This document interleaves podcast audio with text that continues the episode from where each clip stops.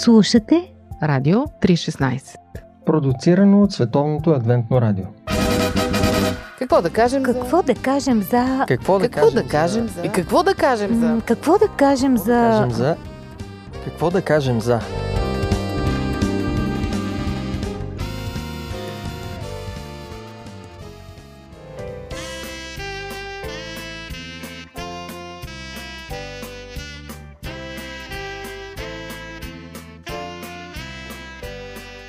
Здравейте, уважаеми слушатели! Днес с Боби и с Ради в студиото сме се събрали да си говорим за това кой е богат и кой е беден. А, защото тези понятия са малко относителни в живота ни. Зависи в коя епоха живеем. Някога хората, които са имали много кози, са се считали за богати. Или Камили. Или камили. Сега хората, които имат кози, това са бедните хора. Зависи в коя точка на света живеем и така нататък. И защо, може би е по-важно не колко имаме, а как го чувстваме това, което имаме. Точно за това ще си говорим. Та започваме с това. Вие сега богати ли сте, бедни ли сте? Умерено. Умерено бедни, умерено богати, не се оплакваме. Добре сме. Аз се считам за богат беден.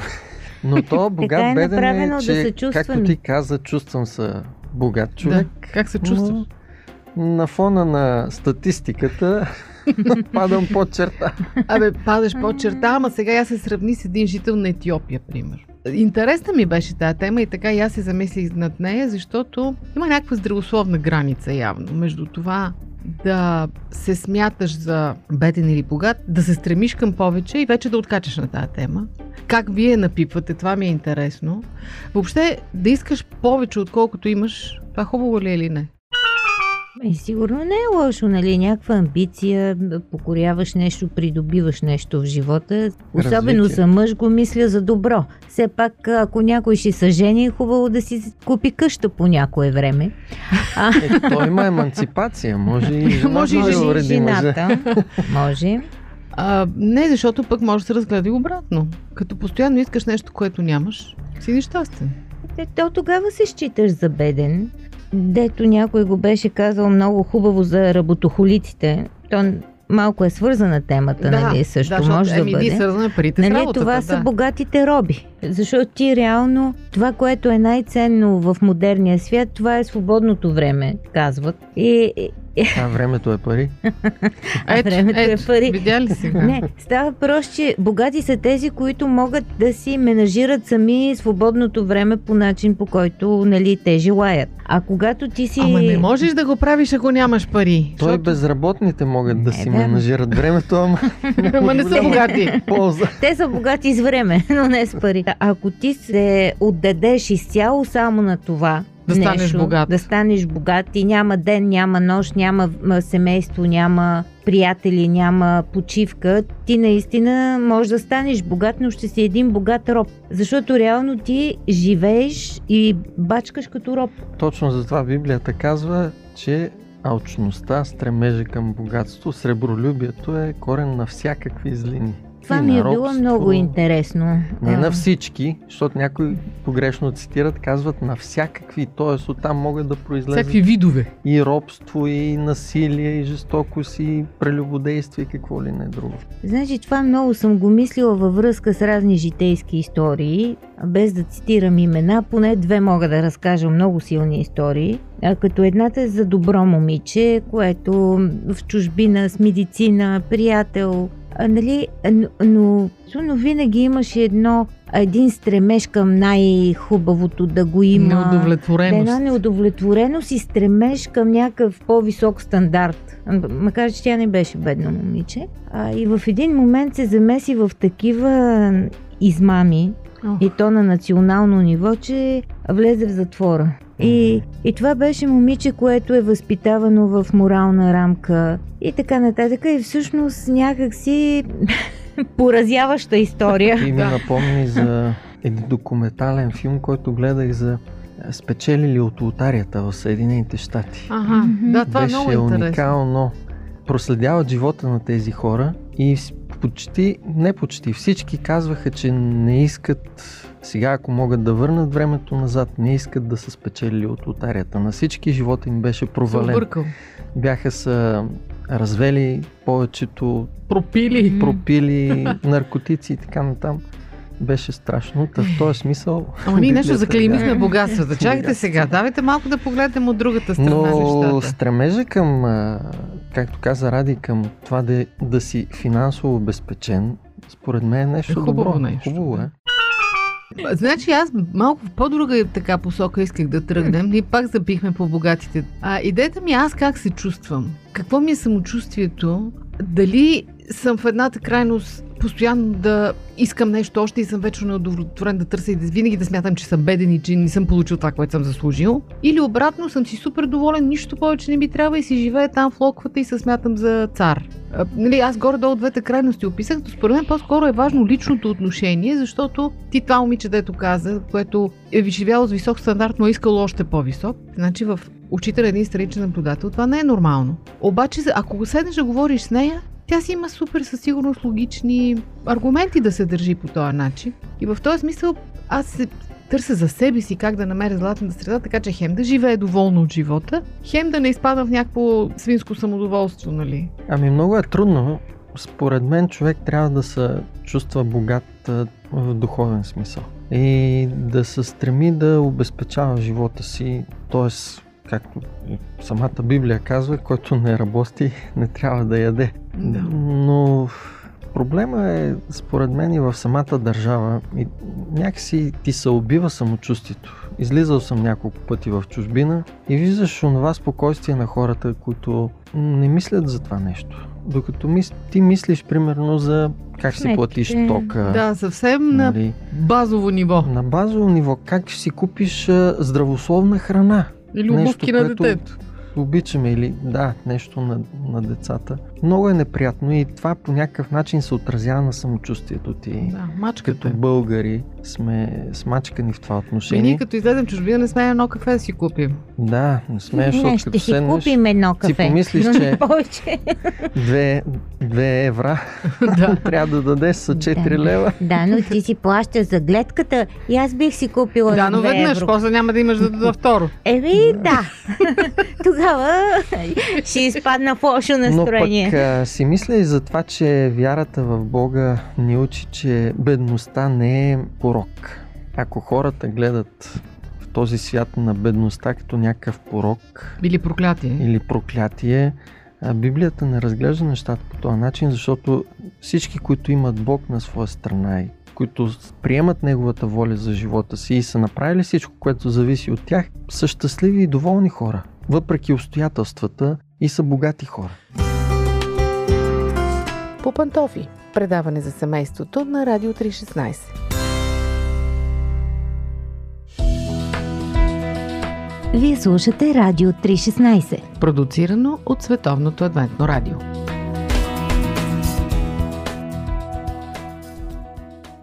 Ви сравнявате ли се с другите? Ами, то се случва, обаче според мен не е яко това, защото Докъде води? и води е до това или някакво зависничество, или това усещане, че виждаш ли аз нали съм, аз съм по-готината, по-умната, по-она еди коя си, която няма къл за 5 стотинки, нали? Има как- повече. Има повече, как са облякла, каква чанта доси, аха. Пак аз винаги съм се сравнявал с другите и не мисля, че има нещо лошо в това. Има и лошо сравнение, както каза Ради. Започваш да завиждаш, да се дразниш или така натам. Но а, ако се сравняваш в смисъл да вземеш нещо хубаво от този човек, да видиш нещо, което той е постигнал и да се стремиш към него, не мисля, че това е лошо. То е тип сравнение. И да си направиш една равносметка, когато видиш един човек, примерно имам съученици, какво са постигнали в живота или са студенти, които са постигнали нещо в живота. Нормално е да, да се сравна с тях и да кажа, можеш още да вложиш усилия в тая посока или в професионално отношение или в семейно отношение.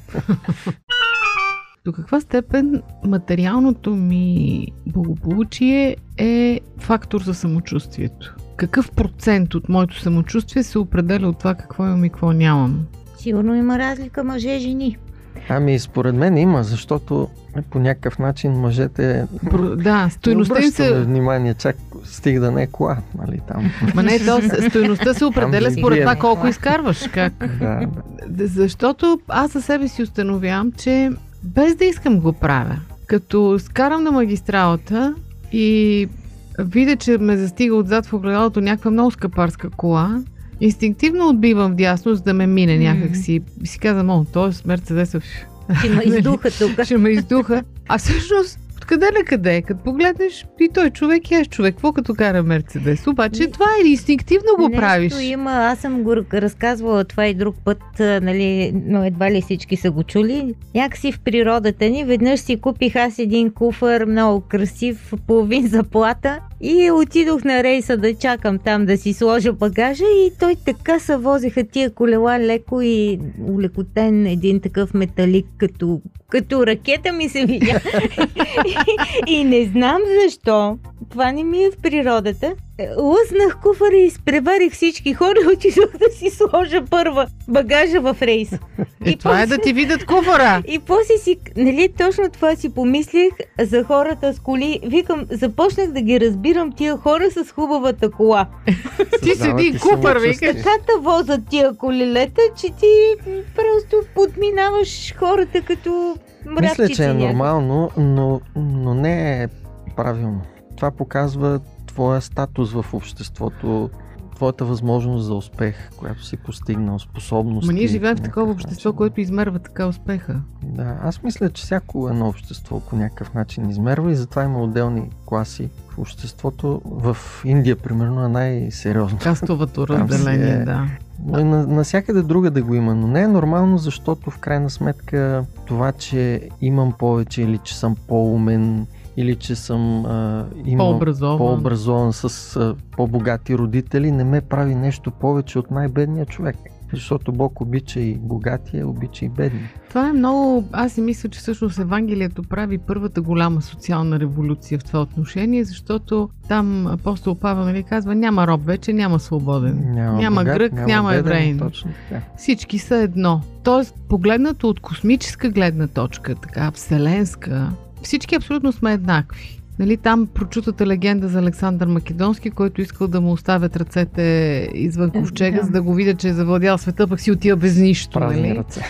Обаче и затова си мисля, че трябва по-често си ги мислим тия работи. И, и, ако, ако самочувствието ми се определя в по-голямата си степен от това, което е милям, аз съм направо един нещастен човек. Мгм. Много нещастен, защото дори да има много сей, ще има някой с повече от мен да му се не види. Точно така. И в крайна сметка не си безсмъртен. Да, и не съм и безсмъртен на всичко. И друго. както казва една приятелка, веднъж за винаги, като разбереш, че ще има по-умен от тебе, по-красив и по-богат, успокой се и си живей живот. Много ми беше мъчно за Стив Джобс. По някакъв начин този човек постигнал Отиде такъв голям успех, но нищо не Нямаше можа да му 60 помогне години. с, с Да. рака. и Всичките пари, които имаше, не можаха да го не спасят. да спасят. А, те много имат такива примери. Иска ми се в края да тук да намеся темата за чувството за благодарност. Защото е някакъв супер балансьор това усещане М. във всичките, цялата тази бъркотия от лашкане в едната крайност и в другата. Да си благодарен за това, което имаш. Аз лично имам една позната, която казва, чувство за благодарност е чувството, което изпитват овцете. Аз не съм овца. Ами, А пък аз мисля, че трябва да си благодарен и за това, което нямаш. Понеже говорим за богатството, винаги съм бил удивен и притеснен за хората, които имат много средства. Особено в България.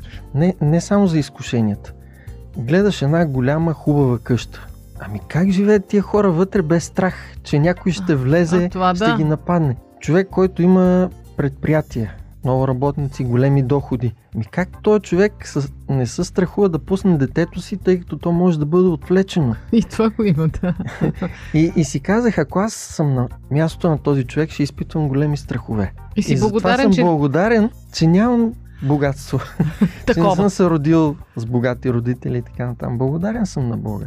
Мисля си, че това е въпрос на само, някаква вид само, духовна самодисциплина. Да си специално, да си обръщаш внимание на благословението, което имаш в живота. И да казваш, аз съм благодарен за това, което имам, защото знам, че много хора го нямат. Те си мечтаят да имат това, което аз имам. Аз го считам, че това е нищо, защото карам стара кола. Или го приема за даденост. Да, приемам го за дадено, смятам, че то ми се полага. По-важни са ми други там работи. Даже си мисля, че е много силно възпитателно да възпиташ децата си в чувство на благодарност, да не смятат, че света им е длъжен. Расте едно поколение, което наистина си въобразява, че света му е длъжен. То получава всичко, що му го поиска. И не е научено да казва благодаря. Това е, може би, най... Това е всъщност и съвета на Библията. Апостол Павел казва, научих се да съм доволен в каквото и състояние да се намеря. И това е страхотно. Той ли казваше, и богатство знам да живея, и бедно знам Точно. да живея, във всичко. Да. Посланието към филипяните. А, според мен рецептата за доволен живот, удовлетворен живот, щастлив живот, която бих искал така да препоръчаме отново съвета на, на Павел към неговия приятел Тимотей в посланието до него. Той казва, перефразирам малко, правилният начин на живот с удовлетворение или задоволство е голяма печалба. Ако искате да спечелите много и да сте богати, имайте правилен начин на живот според това, което Бог ни учи, разбира се, и принципите в този свят. И... Днес го наричат добрия живот. Бъди благодарен, както ти да, каза. Живей добре, бъди благодарен. Е, уважаеми слушатели, не знам вие как се чувствате богати или бедни, но както и да се чувствате, бъдете благодарни. Може би това е най-важното, което днес ние тук си казахме. До чуване от нас до следващия път.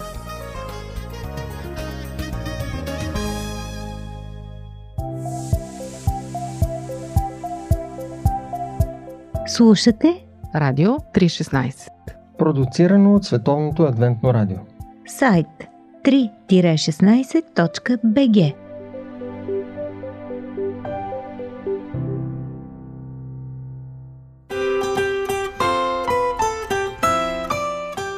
По пантофи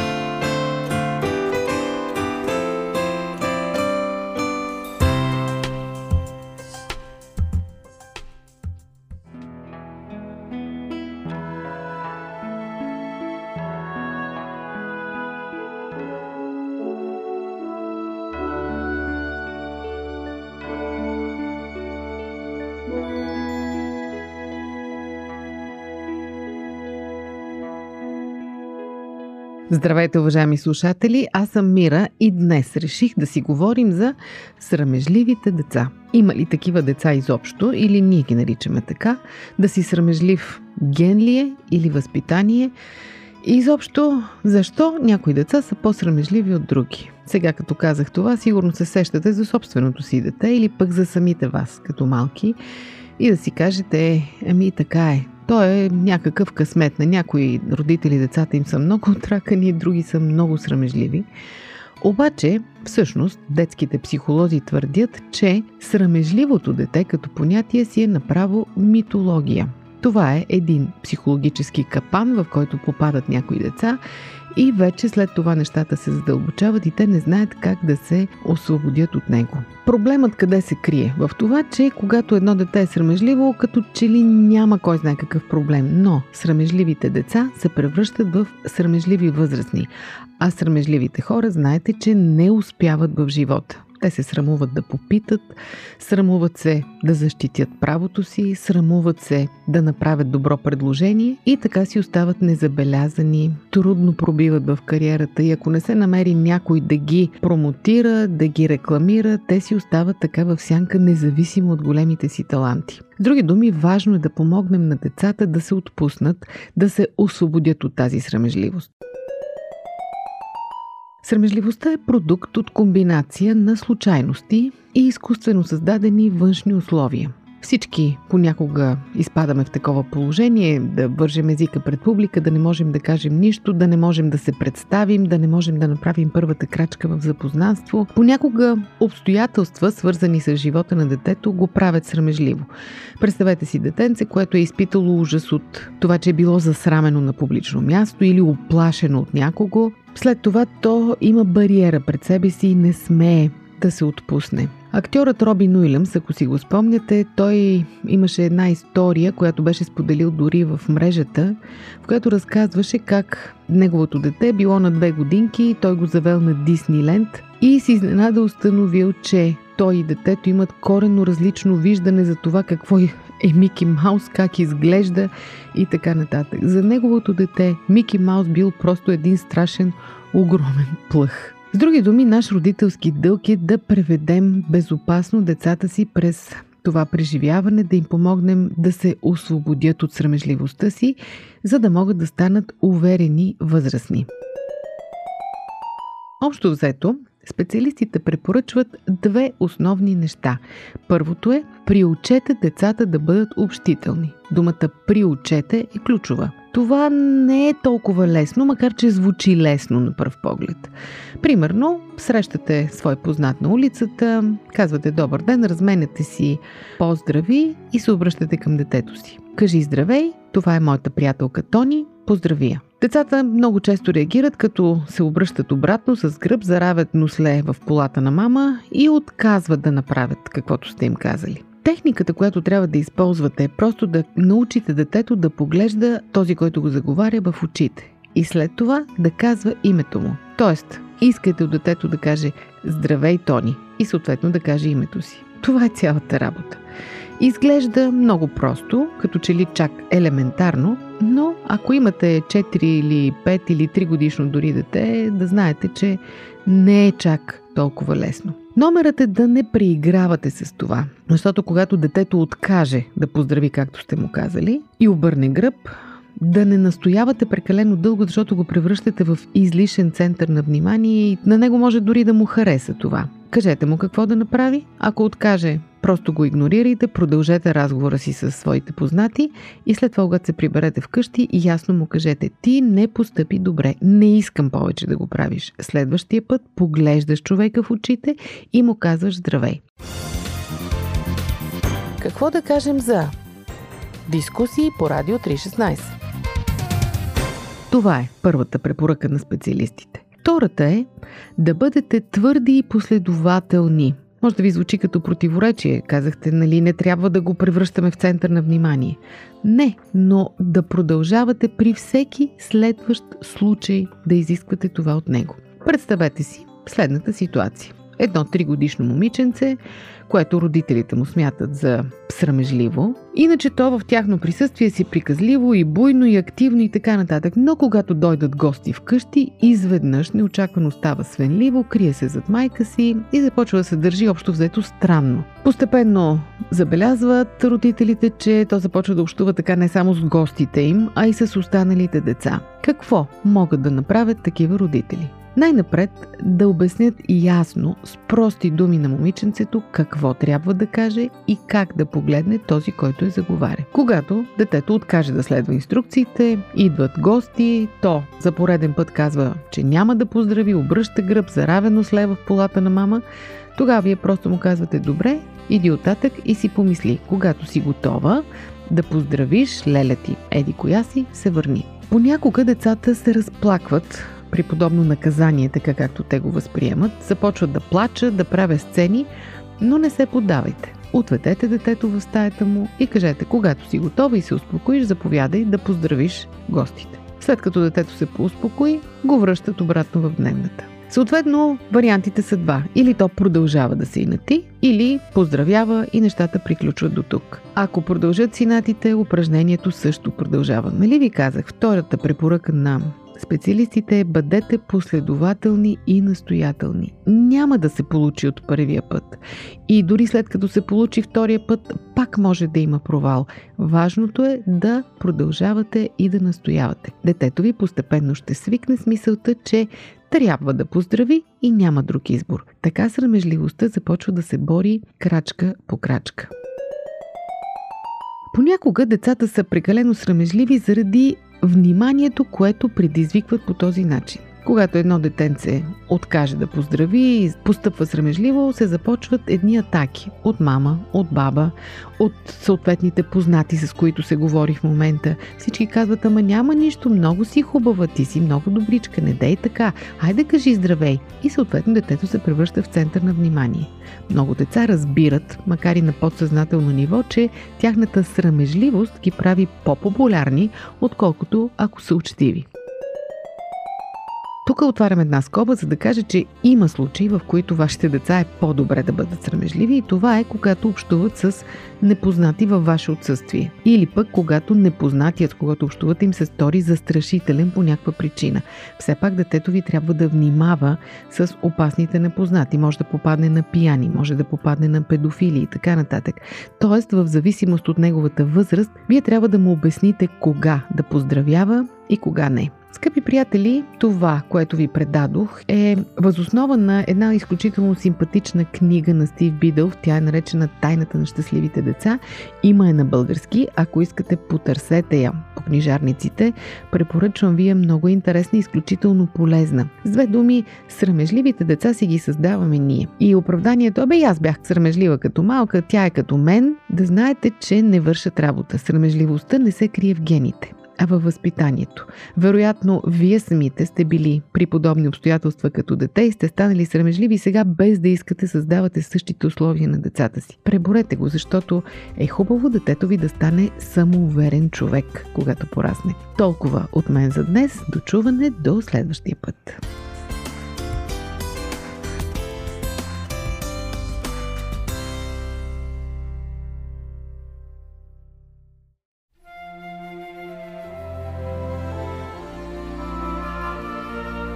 Psalms chapter 19, verse 13 and 14. Keep back your servant from presumptuous sins.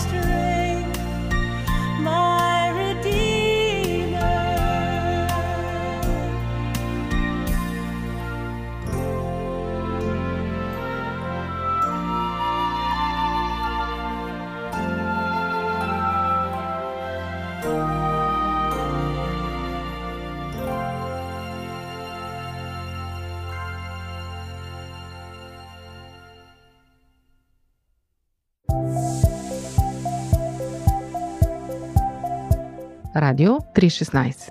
Продуцирано от Световното адвентно радио. Сайт 3-16.bg